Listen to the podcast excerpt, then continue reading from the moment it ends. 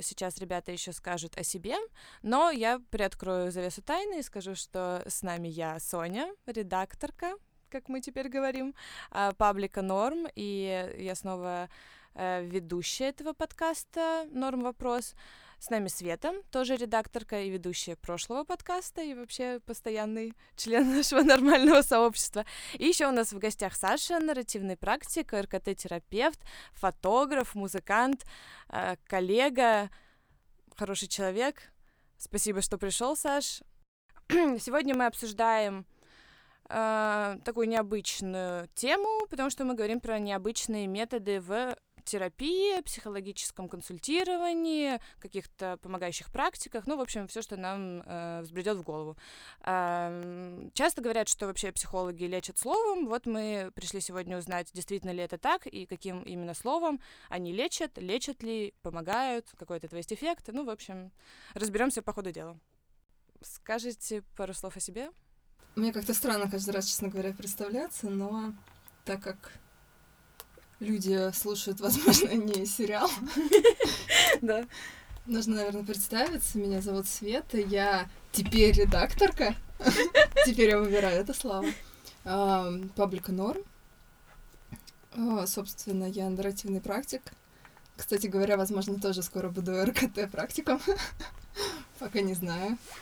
Пока я только начала а, им становиться. И что еще о себе сказать, господи? Рада хороший быть человек. здесь. Да, я хороший человек. Кажется, моя очередь, да. А, меня представила уже Соня, и кажется, я больше ничего не могу про себя сказать. Да. А, ну, я могу еще добавить, что, собственно, я немножечко пытаюсь совмещать своей э, деятельности повсеместной и психологию, и фотографию, и видео. Вот поэтому немножечко выхожу так за пределы каких-то нормативных представлений о э, психологии, о консультировании. Вот, и поэтому эта тема для меня кажется очень важной и интересной. А сегодня, кажется, ну, в общем, да, я из плеяды ОРКТ практиков в большей степени на данный момент так получилось. И кажется, что сегодня я буду выполнять э, роль э, а, такого справочника по эффективности терапии и буду приводить результаты таких исследований, которые проводились в этом поле. И вам кажется, что Саша видит будущее, но на самом деле мы просто записываем приветствие уже после записи подкаста. Я так предполагаю, что не все наши слушатели, наверное, знают, что такое ОРКТ. Может быть, вы скажете расшифровку? Ага, это ориентированное решение краткосрочная терапия. Если не, не очень вдаваться в какие-то детали, ну, я, кажется, начинаю в них даваться, не могу себя остановить. А, в общем, это Solution Focus Brief Therapy, и правильнее было бы перевести не ОРКТ, а сфокусированное на решение краткосрочной терапии, потому что, в принципе, любое, любая терапия, так или иначе, она ориентирована на решение.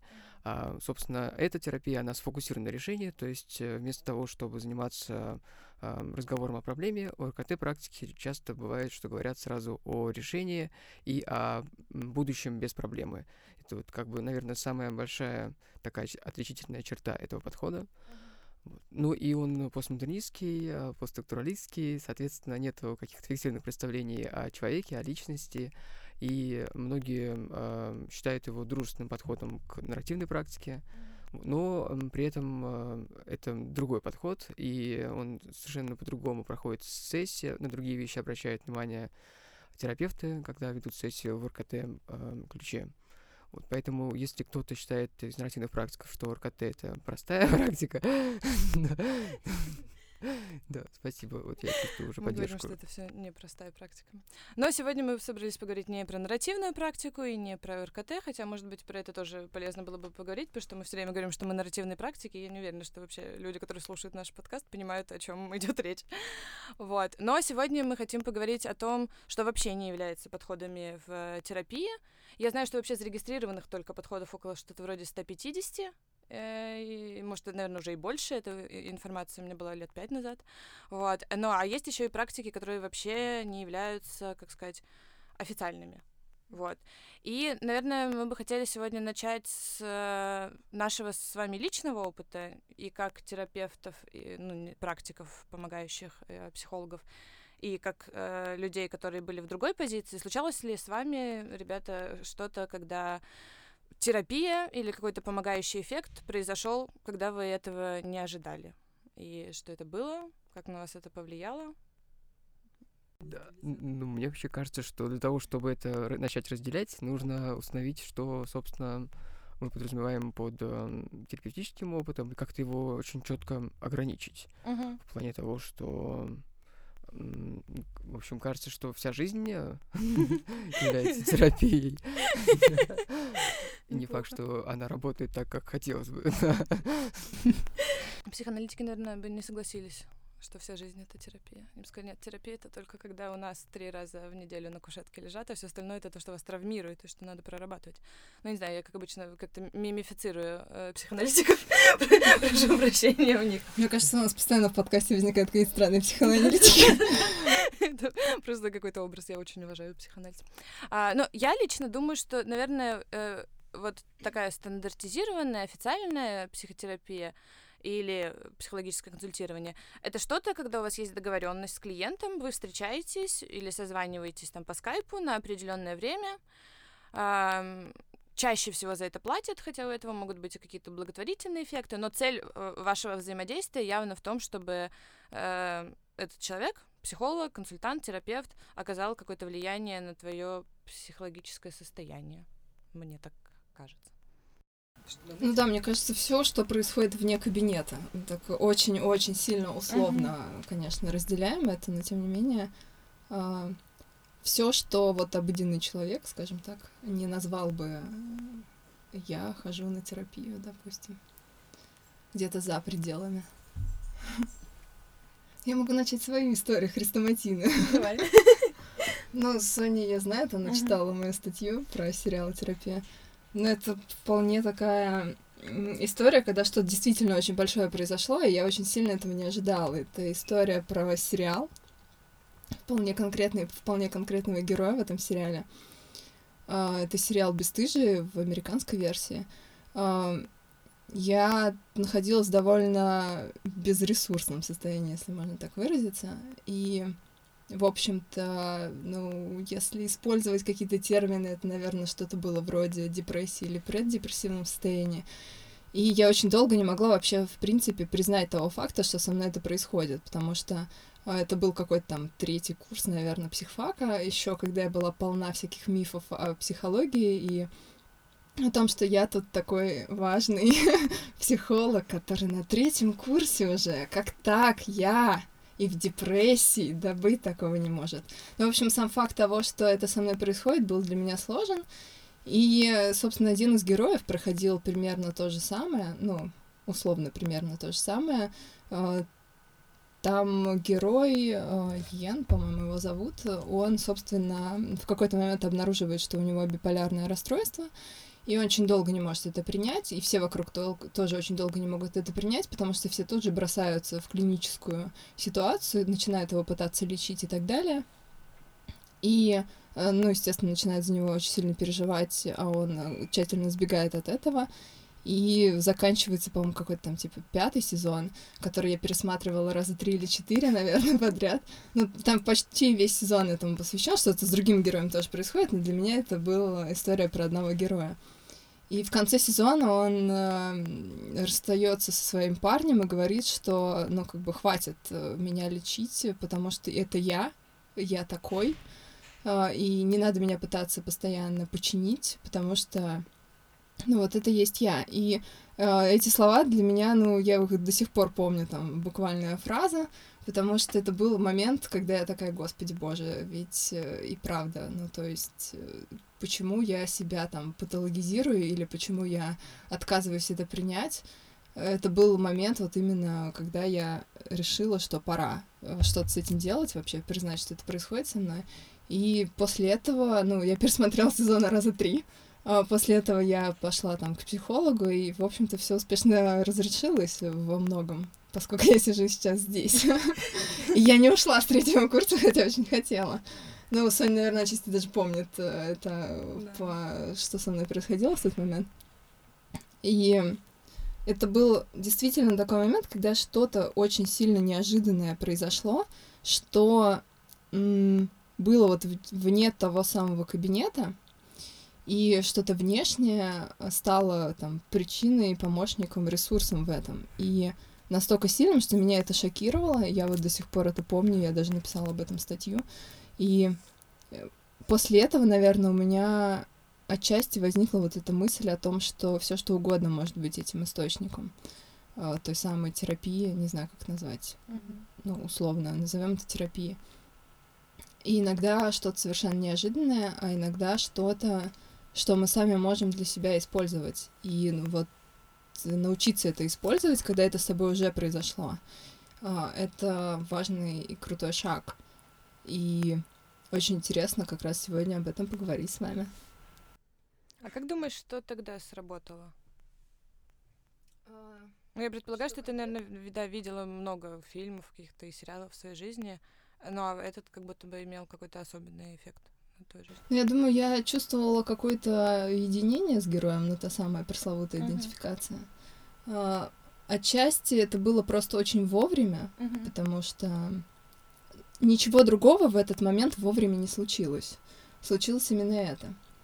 И это было э, тем самым там, толчком к тому, чтобы действовать как-то дальше. Это не было моментом в стиле «я излечилась», произошел, произошла магия, я сразу встала и пошла. Ну, то есть, но это было вот этим очень необходимым шагом. И очень круто, что что-то толкнуло на этот шаг снаружи. Не знаю, столкнуло либо что-то внутри.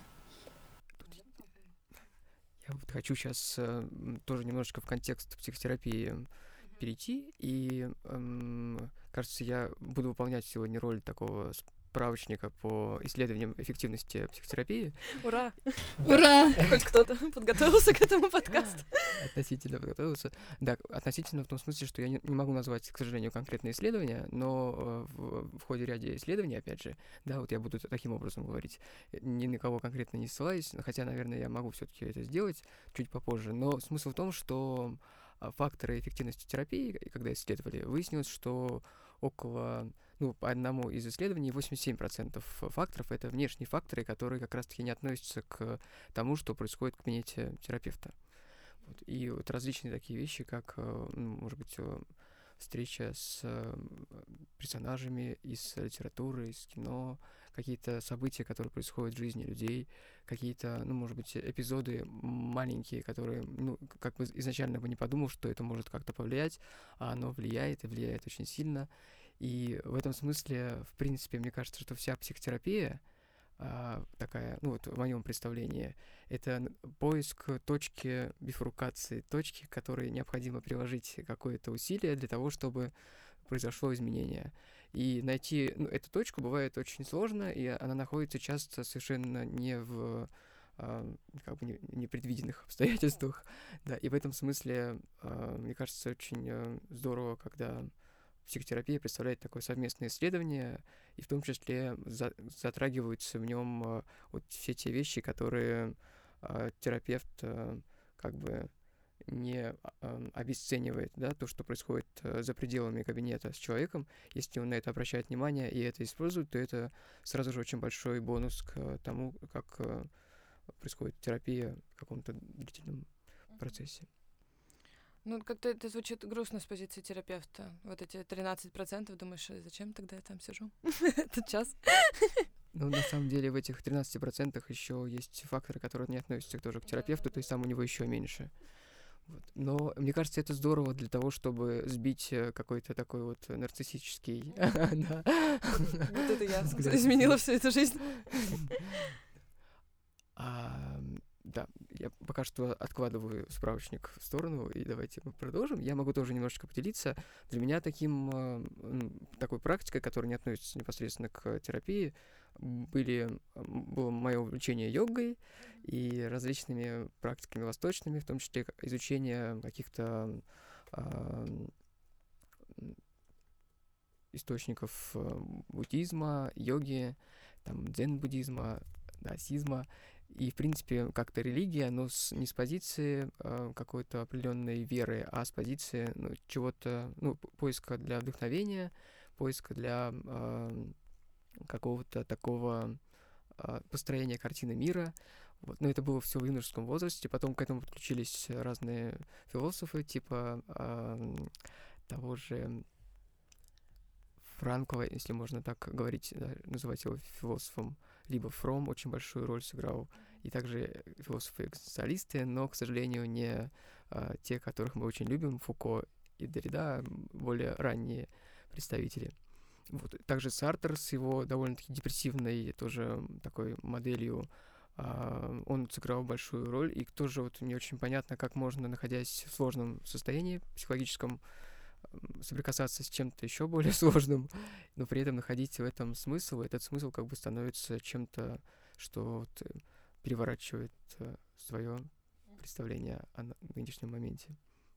О, это очень вдохновляюще. А я пока вас слушала, я теперь даже не знаю, что выбрать. Как будто у меня есть похожие на Светин опыт, и на Сашин. Но, наверное, самый яркий в моей жизни был эффект, а, который я хорошо помню. В восьмом классе я перешла в другую школу, и у меня был тоже очень странный в жизни эпизод. Мне было тяжело там, и каждый день я приходила и вечером, ну, просто плакала. Вот я была таким подростком, я кричала, плакала, что я вообще не хочу туда идти, это все ужасно, и зачем меня туда запихнули. И я даже пыталась ходить к психологу, к этому школьному, это был ужасный абсолютно опыт. Надеюсь, что она слышит этот подкаст. Потому что, ну, мало того, что она очень странно, в принципе, со мной поговорила, она еще рассказала потом весь наш разговор классной руководительницы, которая ненавидела меня до конца школы после этого. И, в общем, помог мне вообще не психолог из этого выбраться. Э, и в какой-то момент, ну, понятное дело, что там была предварительная работа в плане того, что, в принципе, я начала привыкать к этой школе, у меня появились друзья, и вроде как мне становилось лучше. Но вот прям катарсис я испытала абсолютно случайно. Э, я решила, что мне, как подростку, в такой настоящей картинной подростковой депрессии, слезами, там, даже каким-то легким селфхармом, всякими такими штуками. Конечно, что нужно делать? Читать стихи. И я нашла какой-то томик Лермонтова, и я так ему увлеклась, а он тоже довольно такой депрессивный человек, мягко скажем, вот, и, э, ну, это, наверное, тоже какая-то была идентификация, и в какой-то момент на одном из стихотворений я прям почувствовала, что, ну, вообще с этим совсем можно жить что вся вот эта ноша, которую я несу, а, она, в принципе, подъемная. И, может быть, э, и что-то и светлое впереди как-то намечается, и будут какие-то еще моменты приятные. И, ну, это действительно было такое мгновение, через которое я как будто сначала это все схлопнулось в одну такую темную точку, а потом расширилось, и я подумала, ну, да, окей, все нормально, продолжаю жить. И, ну, это, это точно было терапевтично, и точно было намного терапевтичнее, прошу прощения у того психолога, но это реально так. Были ли стихи выстроены таким образом по темам, чтобы достичь этого эффекта? Слушай, это, кстати, интересный вопрос. Я даже э, плохо уже помню. Наверное, дома можно будет у родителей найти эту книгу. Э, но я думаю, что они скорее были в хронологическом порядке сгруппированы. Ну, возможно, у самого Лермонтова в этот ну, да, момент да, да, э, что-то происходило период, таким же примерно образом. Да. Я еще разочек э, вторгнусь со справкой, так сказать, по эффективности. И э, по поводу вот, э, того случая с тем терапевтом, еще раз хочется сбить немножечко, так сказать, налет нарциссизма с э, психологом, который могут слушать этот подкаст. А, и хочу сказать, что у всех э, терапевтов, у всех, то есть у самых мастодонтов в том числе есть люди, которым не подходит то, что предлагают терапевты, и, в принципе, терапия может оказывать либо никакой эффект, либо отрицательный. То есть в терапии, как и в любом методе э, такого воздействия, как бы, как бы лечебного, есть э, побочные эффекты, и есть э, процент э, людей, у которых вызывает ухудшение терапия. И опять же, если терапевт это не осознает и не пытается с этим каким-то образом работать, то, скорее всего, он оказывается не очень э, корректным во многих ситуациях. Ну да. Сожалению, это так. А я еще слышала, что вот одним из ключевых факторов эффективности называют как раз фактор не подхода, а контакта между клиентом и терапевтом. Это так? Да, вот есть опять же исследование Ламберта, где э, около 40% выделено на то, что происходит за пределами кабинета, и 30% это альянс терапевта и клиента. И в этом смысле, опять же, можем вспомнить психоаналитиков с их э, позиции насчет сопротивления, да, mm-hmm. то, что, ну, это такая концепция, которая как раз-таки препятствует тому, чтобы выстроить альянс с человеком, для того, чтобы вместе с ним решать какую-то проблему или задачу. Вот. И в этом смысле э, подходы, которые э, ориентируют на создание альянса, они тоже могут быть более эффективны. Угу. А сопротивление, я, наверное, уточню и для себя, и для тех, кто нас слушает, это когда человек противится каким-то воздействиям, да, от терапевта на него. Это, ну, некоторая концепция, которая позволяет терапевту интерпретировать действия клиента как э, нечто, что, ну, как бы его сопротивление воздействию терапевта, его сопротивление лечению, что он не хочет выходить из э, состояния вот какого-то баланса, либо стагнации, да, какой-то, как это называется еще. А, и он этому сопротивляется, когда терапевт пытается буквально ему помочь, а он этому сопротивляется. Вот какая-то такая концепция. И это интерпретируется как бы не в пользу клиента. Нарративные практики так не делают. Наверное. Ну, да нет. Большая часть, наверное, не делает. не, не интерпретирует это поведение. Так забавно, но это, наверное, справка тоже, опять же, которая вырежется, возможно, из подкаста. Как и все, что мы... Не, просто я начала учиться в РКТ, и на одной из первых у нас возникла вообще целая огромная дискуссия по поводу сопротивления, и там много кто из таких более директивных подходов пришел. И, в принципе, обучающие нас уделили там чуть ли не час э, вообще этой теме. И у меня был такой немного шок, потому что я забыла это понятие, наверное, год-два назад. Ну, то есть оно вообще у меня не всплывало в памяти. И тут внезапно мне о нем напомнили, о том, что есть такой концепт сопротивления. И я такая, так что? что вообще происходит. Просто хочу это сказать к тому, что... Не знаю, к чему. Я ну, забыла. Может быть, когда мы говорим про нестандартные методы, тут как раз минимальное сопротивление. То есть я, э, взяв э, этот э, томик mm-hmm. Лермонтова, не выстраивала никаких психологических защит, просто потому что я даже не думала, что он собирается на меня как-то подействовать.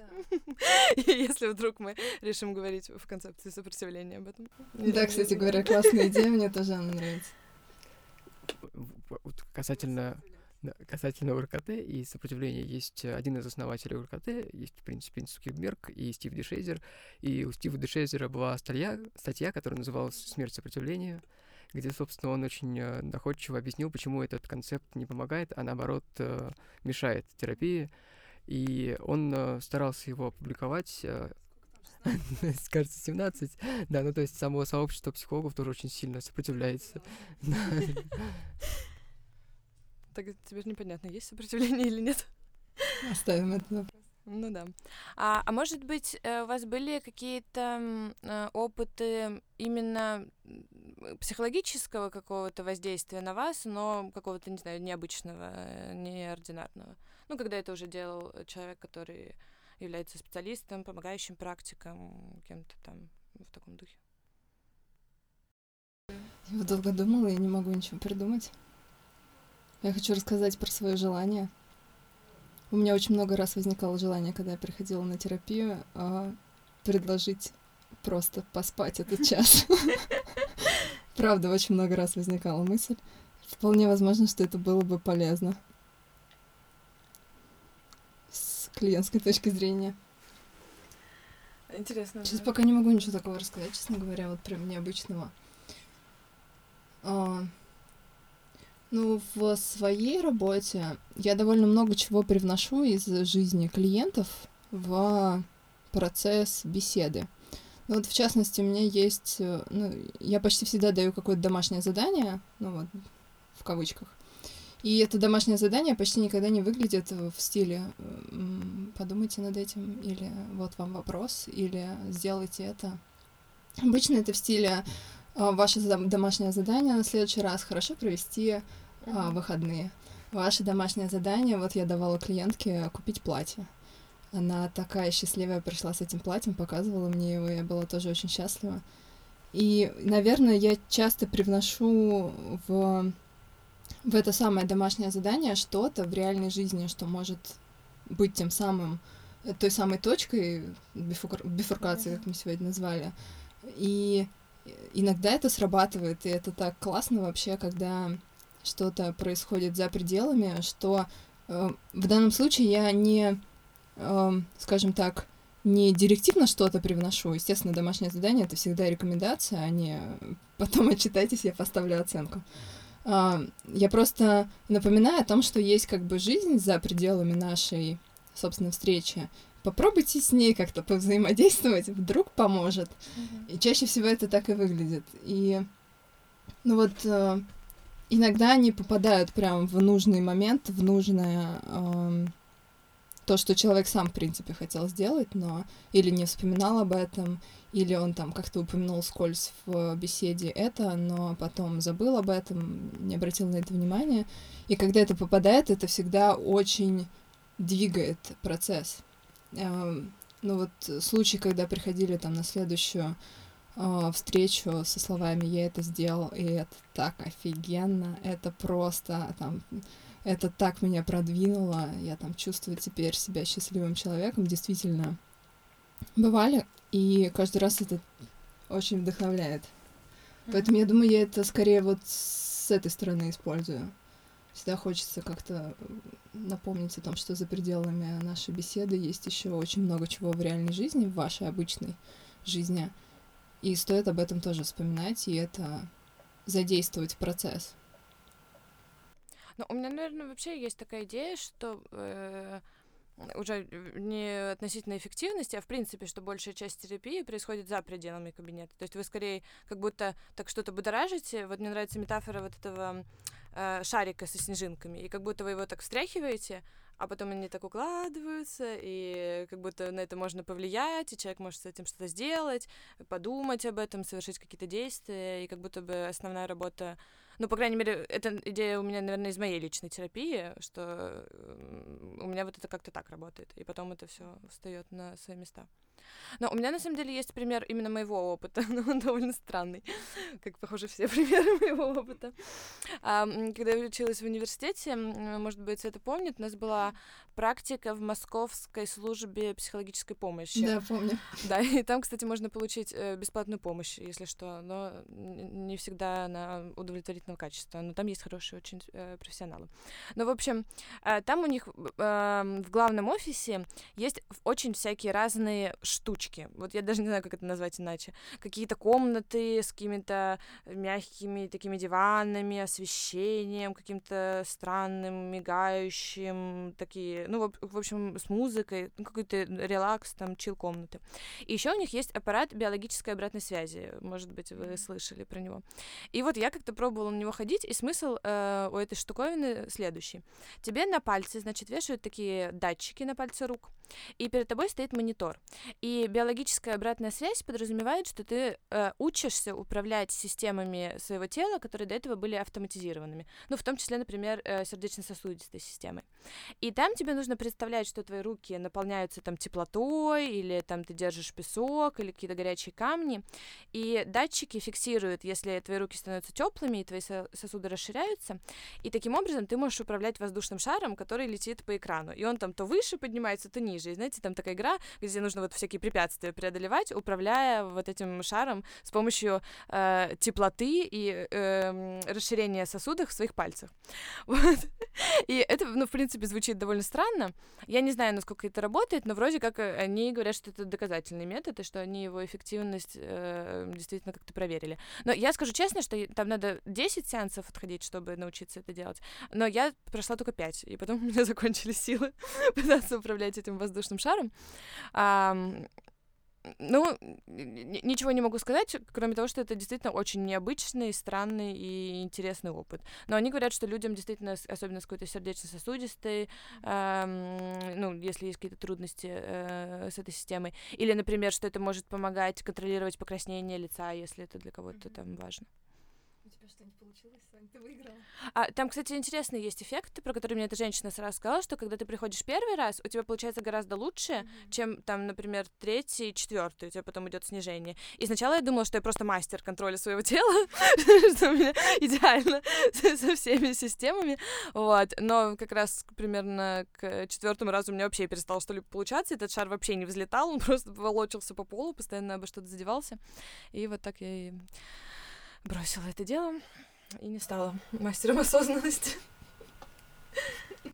Ну, может быть, вы знаете, что есть э, такие штучки еще с энцефалографом, да? то есть когда ты входишь в определенное медитативное состояние, когда у тебя волны мозг определенным, определенным образом начинает работать на определенной частоте, то, опять же, есть какой-то датчик, который сообщает тебе об этом. И есть такие вот игрушки, в том числе, да, тоже, например, ты сидишь, медитируешь, и когда ты входишь в нужное состояние, начинают э, птички чирикать, и ты собираешь чириканье птичек, и потом тебе говорит э, приложение на том же айфоне, сколько ты собрал птичек в этот раз, насколько твоя медитация была как раз-таки глубокая.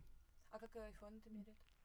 А, он цепляется обруч, чаще всего это в виде обруча на голову, который, собственно, замеряет э, частоту работы мозга.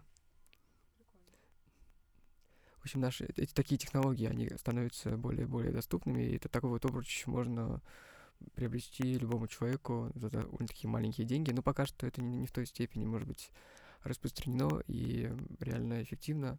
Но а, многие мои вот тоже а, знакомые, которые в такой среде а, телесно ориентированной находятся и еще ну, стараются заниматься медитациями как а, такой а, способ тоже самопомощи, они вот а, занимаются такими практиками с этими энцефалографами, и для них это эффективно помогает. Вот. Я хотел немножечко в другую степь уйти.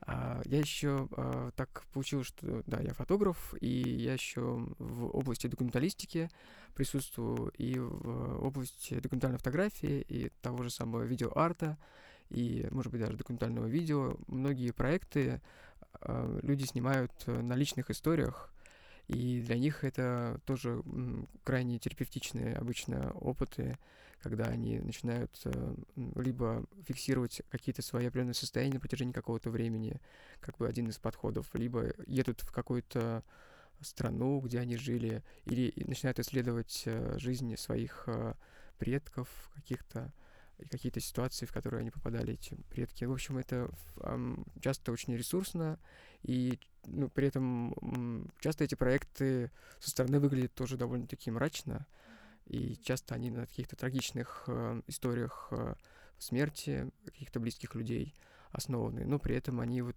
э, как будто бы позволяют э, крепче э, зацепиться со смыслами, которые для этих людей важны и ну, как бы на которых они стоят. И поэтому это оказывает такое вот воздействие, как мне кажется, сильное. И есть также постдокументалистика, где люди, ну, вместо того, чтобы исследовать что-то, что уже произошло, они создают э, ну, какие-то новые реальности, альтернативные в том числе, да, то есть э, если, может быть, у них было событие в жизни, где они не преуспели, или это было травмирующее событие, то с помощью вот такого конструирования в постдокументалистике в этом ключе они могут создавать э, проживать это так, как им хотелось бы это прожить, и это тоже оказывает сильное воздействие. Это уже какая-то такая теория струн с параллельными реальностями, квантовым бессмертием.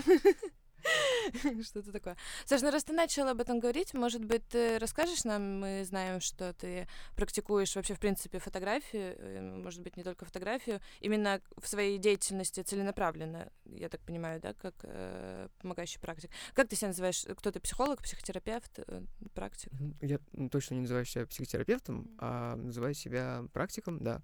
Собственно, наверное, это наиболее подходящее для меня определение. И да, что касается фотографии и ее использования, то у меня есть э, проект, который называется «Ориентированное на решение фотография», где, собственно, я предлагаю людям, э, с которыми я уже в процессе консультирования, либо которые не, ну, как бы не в процессе, при этом имеют интерес к этому, а, предлагаю э, сделать фотосессию, либо, а, опять же, в таком вот эм, постдокументальном ключе, то есть с конструированием какой-то реальности, либо это может быть э, просто а, фотосессия как исследование а, своей внешности, либо это может быть э, фотосессия как э, исследование какой-то психологической реальности, которая создается с помощью эм, реальности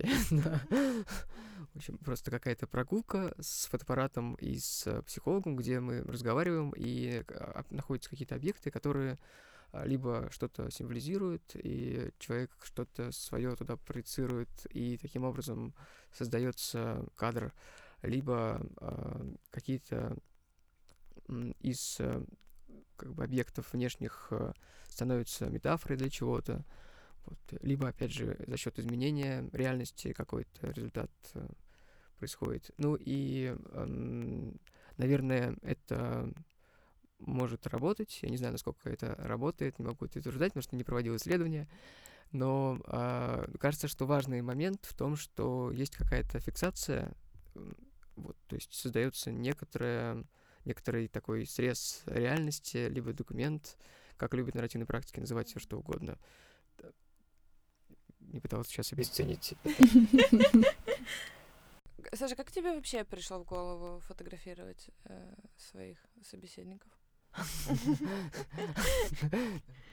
Я не пыталась обесценить. Прошу прощения. Какой-то у нас ироничный тон. Да, ну, на самом деле он является ироничным, но почему-то... Да. А, я начал снимать, будучи уже психологом, и просто стал замечать, что в процессе фотосессии я задаю те же самые вопросы, что я задаю на консультациях, и э, стал получать отклик, что это оказывается ценным для людей. И в какой-то момент э, ценность ну, разговора, беседы во время съемки, она может даже быть выше, чем э, сами ну, как бы финальные кадры. А, и еще такой момент, что э, короче, когда вы беседуете в процессе съемки, то эти кадры насыщаются теми смыслами, которые могли бы туда не попасть. То есть то, о чем мы говорим в процессе съемки и воспоминания, да, память о том, о чем мы говорили в процессе того кадра или другого, это может тоже иметь большое значение.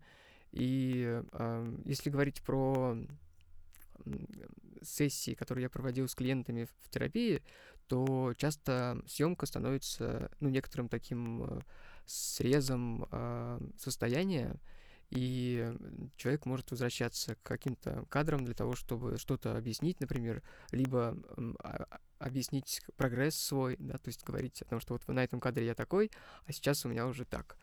И э, ну, в каком-то смысле это такой вспомогательный инструмент, но он также может вот, послужить вот этой точкой бифрукации.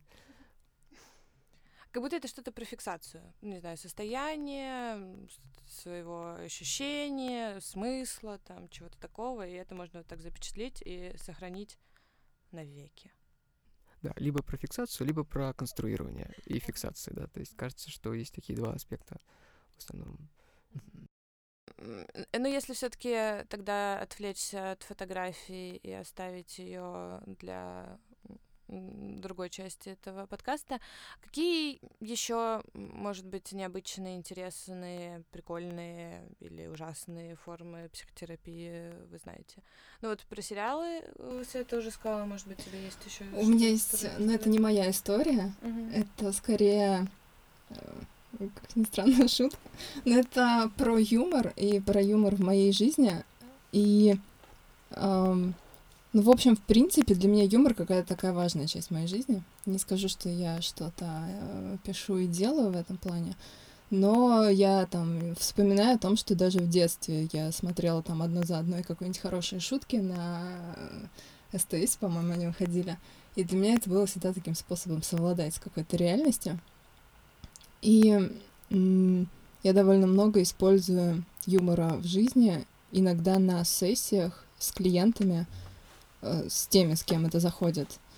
И я недавно, у нас есть пост, я репостнула запись э, про психотерапию у комика, стендапера mm-hmm. Дениса, Дениса Чужого, э, где он рассказывал о том, как он вообще, в принципе, решил пойти на терапию.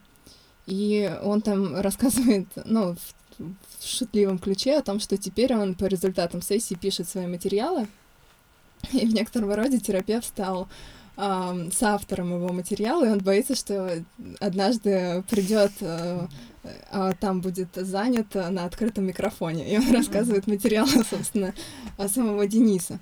И для меня это было очень забавно и очень близко, потому что это такой, о, кто-то тоже использует это, кто-то тоже видит в этом большой ресурс и потенциал, и, в принципе, использует это для каких-то своих э, терапевтических, скажем так, целей.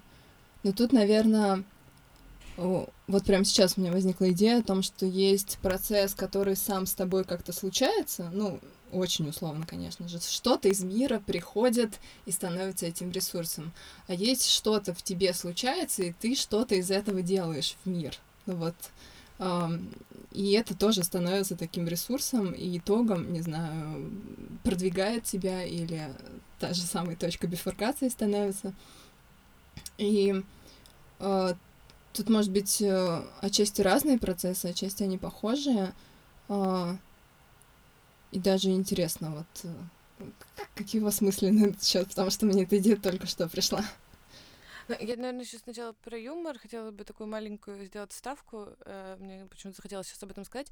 А, и это не в тему нашего подкаста, а скорее в тему стереотипов вообще о психологах. И похоже, что есть такой стереотип, что психологическая работа это что-то такое, ну, тяжелое, где ты там, не знаю, плачешь, прорабатываешь себя, там продираешься, слышишь какие-то вот эти свои защиты психологические. И вот я солидарна со Светой, потому что, ну, я вообще стараюсь, чтобы мои консультации такими не были. И мне кажется, что они, ну, в основном э, и не бывают такими. Ну, то есть, понятное дело, что э, мы обсуждаем иногда с моими собеседниками очень разные темы, и они не всегда веселые, и не всегда это там наполнено смехом, но, тем не менее, для меня это точно не про какое-то, э, не знаю, толкание человека там в травму, в травматичный опыт, и там плач давай, это исцеляет. Вот.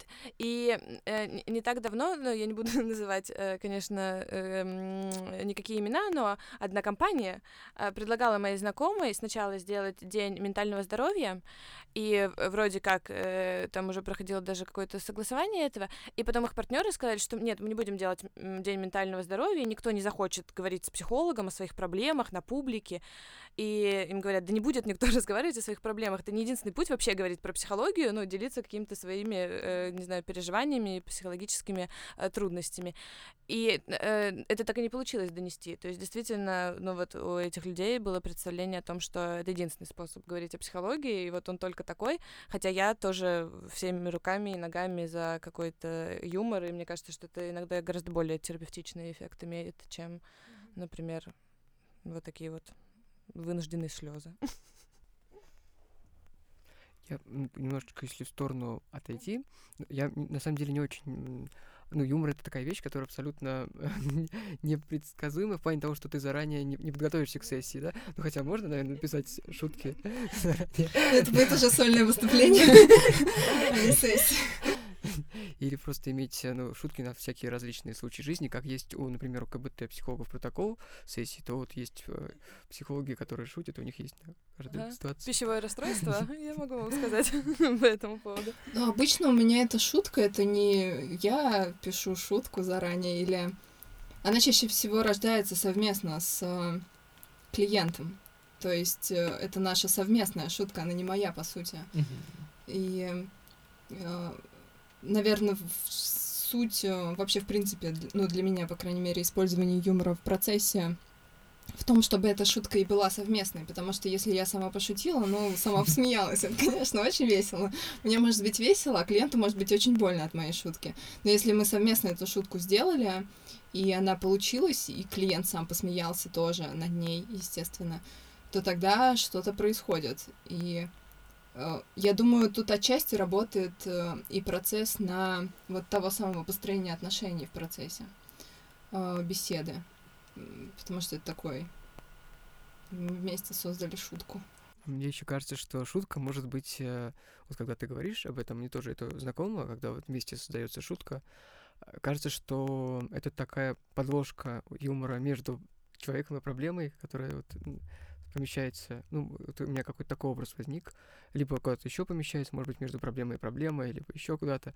Но смысл, смысл в том, что как будто бы юмор помогает э, занять позицию, может быть, э, испытать подъем эмоциональный.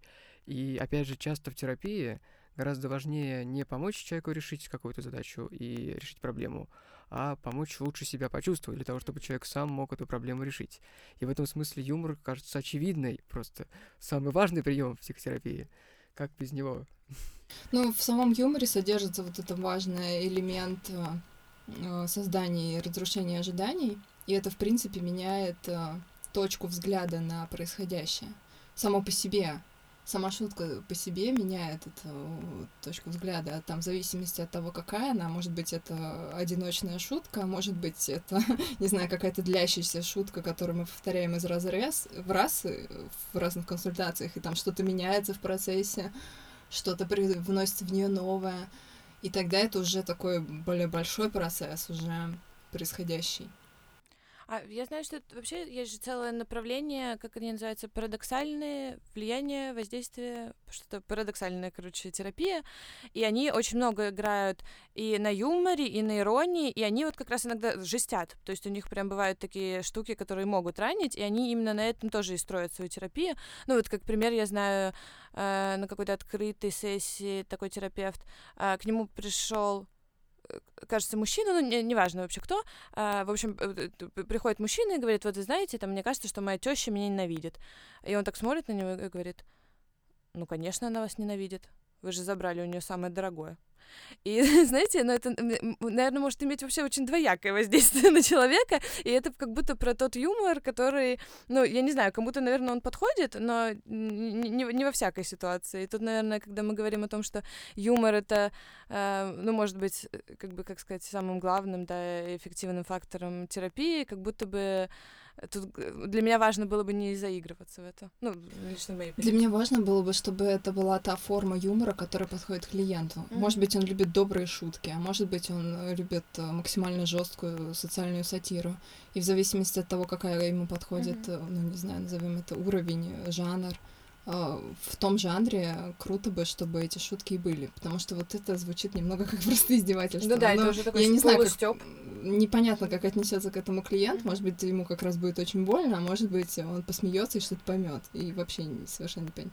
И то, что он поймет, вообще важно, чтобы он это понял. Все-таки в юморе есть некоторая точка, все равно какая-то идея в самой шутке. И для меня вот как раз-таки важно, чтобы эта точка, идея была сконструирована с клиентом, чтобы это не моя была какая-то, я считаю, что так, и поэтому я шучу так об этом. А чтобы мы вместе с клиентом пришли к тому, что в его жизни это так, и поэтому мы так об этом шутим. По крайней мере, как мне это кажется. Мне кажется, что ну, вот в моем представлении юмора в терапии это даже скорее совсем не подразумевает возможность шутить над клиентом. То есть это, ну, это совсем не про это, а вот именно про то, какую позицию вместе с клиентом занимать по отношению к тем или иным явлениям его жизни. И, наверное, вот у меня еще такой есть парадокс. Я опасался этого, когда сошел, и так во многом произошло. Мне кажется, о терапии, э, за пределами терапии рассказывать бесполезно, потому что чаще всего те вещи, которые происходят, которые важны для человека и терапевта в кабинете, когда это все происходит, они не передаются другим людям. То есть, и когда истории пишут красивые про какие-то психотерапевтические результаты или про, ну, вот сам, сам путь был красив, это всегда некоторое натягивание, да, ну, то есть это какое-то mm-hmm. такое приукрашательство, и поэтому я никогда эти истории не верю. То есть мне гораздо, ну, кажется, короче, важнее об этом молчать и держать кабинете, чем э, мочь об этом рассказать так, чтобы и другим было смешно. Но, ну, видимо, тот э, вот как раз комик, да, ему это удается делать, по крайней мере, используя свой опыт. И я еще хотел уйти в сторону. И, ну, например, вообще, наверное, есть очень много э, сфер жизни, которые могут э, быть, э, ну, некоторой альтернативой, да, э, психотерапии. И это могут быть какие-то практики, э, связанные с какими-то локальными культурами. И ну, есть вещи, которые делают э, большинство людей в нашей современной такой э, как бы общей культуре. Например, люди путешествуют. Да, и часто это тоже является некоторой альтернативой психотерапии для того, чтобы начать лучше себя чувствовать, какие-то вопросы решить. И мне кажется, в тех же путешествиях очень важный фактор, что человек себя помещает в непривычную для себя среду, где ему приходится делать вещи э, непривычные и приходится идти как бы другими дорогами к привычным каким-то вещам. Например, поход в магазин становится другим, да, то, что человек идет в супермаркет э, в другой стране, и там другие продукты, другие ценники, другой язык, другая ментальность, и все это может э, оказывать тот самый терапевтический эффект. И мне кажется, это тоже один из таких работающих одна из работающих вещей в психотерапии — это сделать что-то по-другому, сделать что-то необычное, и вот э, то, о чем говорила Света по поводу домашних заданий, да, во многом э, часто это помогает приложимо не к проблеме, а, ну, как бы, в принципе, попробовать сделать что-то по-другому, э, сделать что-то необычное для себя. И это уже меняет э, состояние, меняет, э, ну, опять же, это может быть той самой точкой бифрукации неожиданно. И э, вот как раз совместное такое вот тоже конструирование в кабинете этих ситуаций, это э, в каком-то смысле вот э, такой вот э, инструмент. Э, э, в общем, если это не использовать, то ты сильно сужаешь э, эффективность. Mm-hmm. Mm-hmm. Мне кажется, что это э, может быть таким маленьким подарком для людей, которые решат послушать наш подкаст. Э, ну, как будто мы много говорили таких штук, которые мало понятно, как использовать, а это такая очень простая вещь. Просто попробуйте что-нибудь сделать совсем по-другому, mm-hmm. не так, как вы привыкли, и понаблюдайте за собой, каково вам с этим будет. Мне кажется, это интересно. А еще пока ты говорил, Саш, я подумала о том, что Uh, вообще всякие культурные практики, они очень терапевтичные. Ну вот, uh, не знаю, там обряды, связанные с прощанием и смертью, или там свадебные штуки. На самом деле, если в них покопаться о том, как это все устроено, оказывается, что даже очень хорошие психологи uh, не уверены, что придумали бы все так ровно и гладко, чтобы помогать людям справляться с какими-то сильно такими эмоциональными событиями. Поэтому я исключительно э, за ну, такое их не репрессивное э, применение в жизни. Вот, а вообще я хотела сказать, что у нас еще было бы очень много тем, которые мы хотели обсудить, но мы, скорее всего, этого уже не успеем сделать в этот раз, э, в этой части, по крайней мере, этого подкаста. И у меня есть два таких, наверное, подытоживающих вопроса, ну, решайте сами, отвечать на них или нет, и на какие из них. А, ну, во-первых, что делать в итоге человеку? Вот мы так сказали, Э, что и это может быть, и это может быть. И вот если нас слушает кто-то, кому сейчас не очень хорошо, и он бы хотел в свою жизнь какое-то такое психологически полезное воздействие привнести, как ему выбрать, на что ему ориентироваться, пробовать все подряд, или есть какие-то, не знаю, запретные штуки, которые лучше не надо делать, не знаю, может быть, э, какие-то, не знаю, какая-то техника безопасности, что-то в таком духе. Вот, и Второй вопрос, вот лично вы как считаете, из этого всего многообразия, как будто так много чего может нам помочь, а есть ли вообще тогда смысл обращаться к психологу, если тебе плохо? Вот мои два вопроса. Мы можем, в принципе, не отвечать на них, можем сразу закончить. Если хотите, обращайтесь. Если не хотите, не обращайтесь. Мой ответ всегда. Не, правда, даже не знаю, ну вот на второй у меня такой ответ, правда. Если чувствуете, что вам хотелось бы в такую ситуацию попасть, то обращайтесь. Если чувствуете, что это вам, например, не подходит, ну, всегда можно попробовать и отказаться. Слава богу. А, всегда можно выйти из этой ситуации. Никаких контрактов кровью не подписывается. Пока что. Пока что. А мне кажется, что а, вот как раз-таки по поводу этой самой техники безопасности а, ключевой фактор — это пробовать то, что а, ну, в какой-то такой в таком шаге от тебя, который а, позволяет сохранять устойчивость. И это могут быть очень разные вещи, в том числе какие-то совершенно неожиданные новые варианты. Но все равно, э, мне кажется, лучше предпочитать, предпочитать те, которые не выдернут почву из-под ног, а, вот. И что касается вот, обращаться или не обращаться к психологу, как вот мы обсуждали, что много ресурсов психологи могут брать как раз-таки из жизни. И, опять же, обращаю внимание на те же исследования эффективности психотерапии. Человек э, вне кабинета психолога находится гораздо больше времени, просто даже этот фактор уже может сыграть важную роль. Но э, часто психолог может э, сделать ситуацию более сфокусированно направить, да, вот именно вот само, само, сам этот процесс консультирования, он может быть э, вот точкой входа, да, в какое-то другое, что может э, другое русло направить. Мне, в общем, кажется, что в любых э, попытках что-либо э, изменить и как-то повлиять на свою жизнь, очень важно э, бережно к себе относиться и исходить в первую очередь из этого, и в том числе, э, если вы приходите к психологу, и он делает какие-то вещи, которые вам неудобны, неприятны, не стоит думать, что это ну, такая работа, и это, через это надо пройти, там, и так далее и тому подобное. То есть, скорее всего, этот психолог вам не подходит, и, скорее всего, даже если вы получите какой-то результат э, и какую-то пользу для себя, то та цена, которую вы при этом заплатите, ну, ее, в общем, не обязательно платить. Есть другие способы себе помочь, и они могут быть также быть эффективными. Да, я, наверное, так это для себя объясняю, что я вообще в целом поддерживаю культуру ненасилия, и в том числе ненасилие по отношению к самому себе. И вот, наверное, сейчас для меня ответы на оба моих вопроса сливаются в один.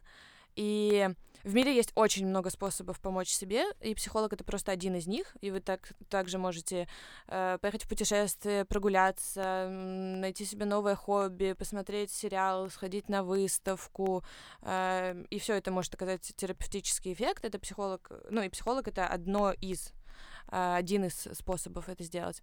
И стоит ли или не стоит чем-либо заниматься, зависит только от того, хотите ли вы это попробовать, и не причиняет ли это насилие э, для вас над самим собой.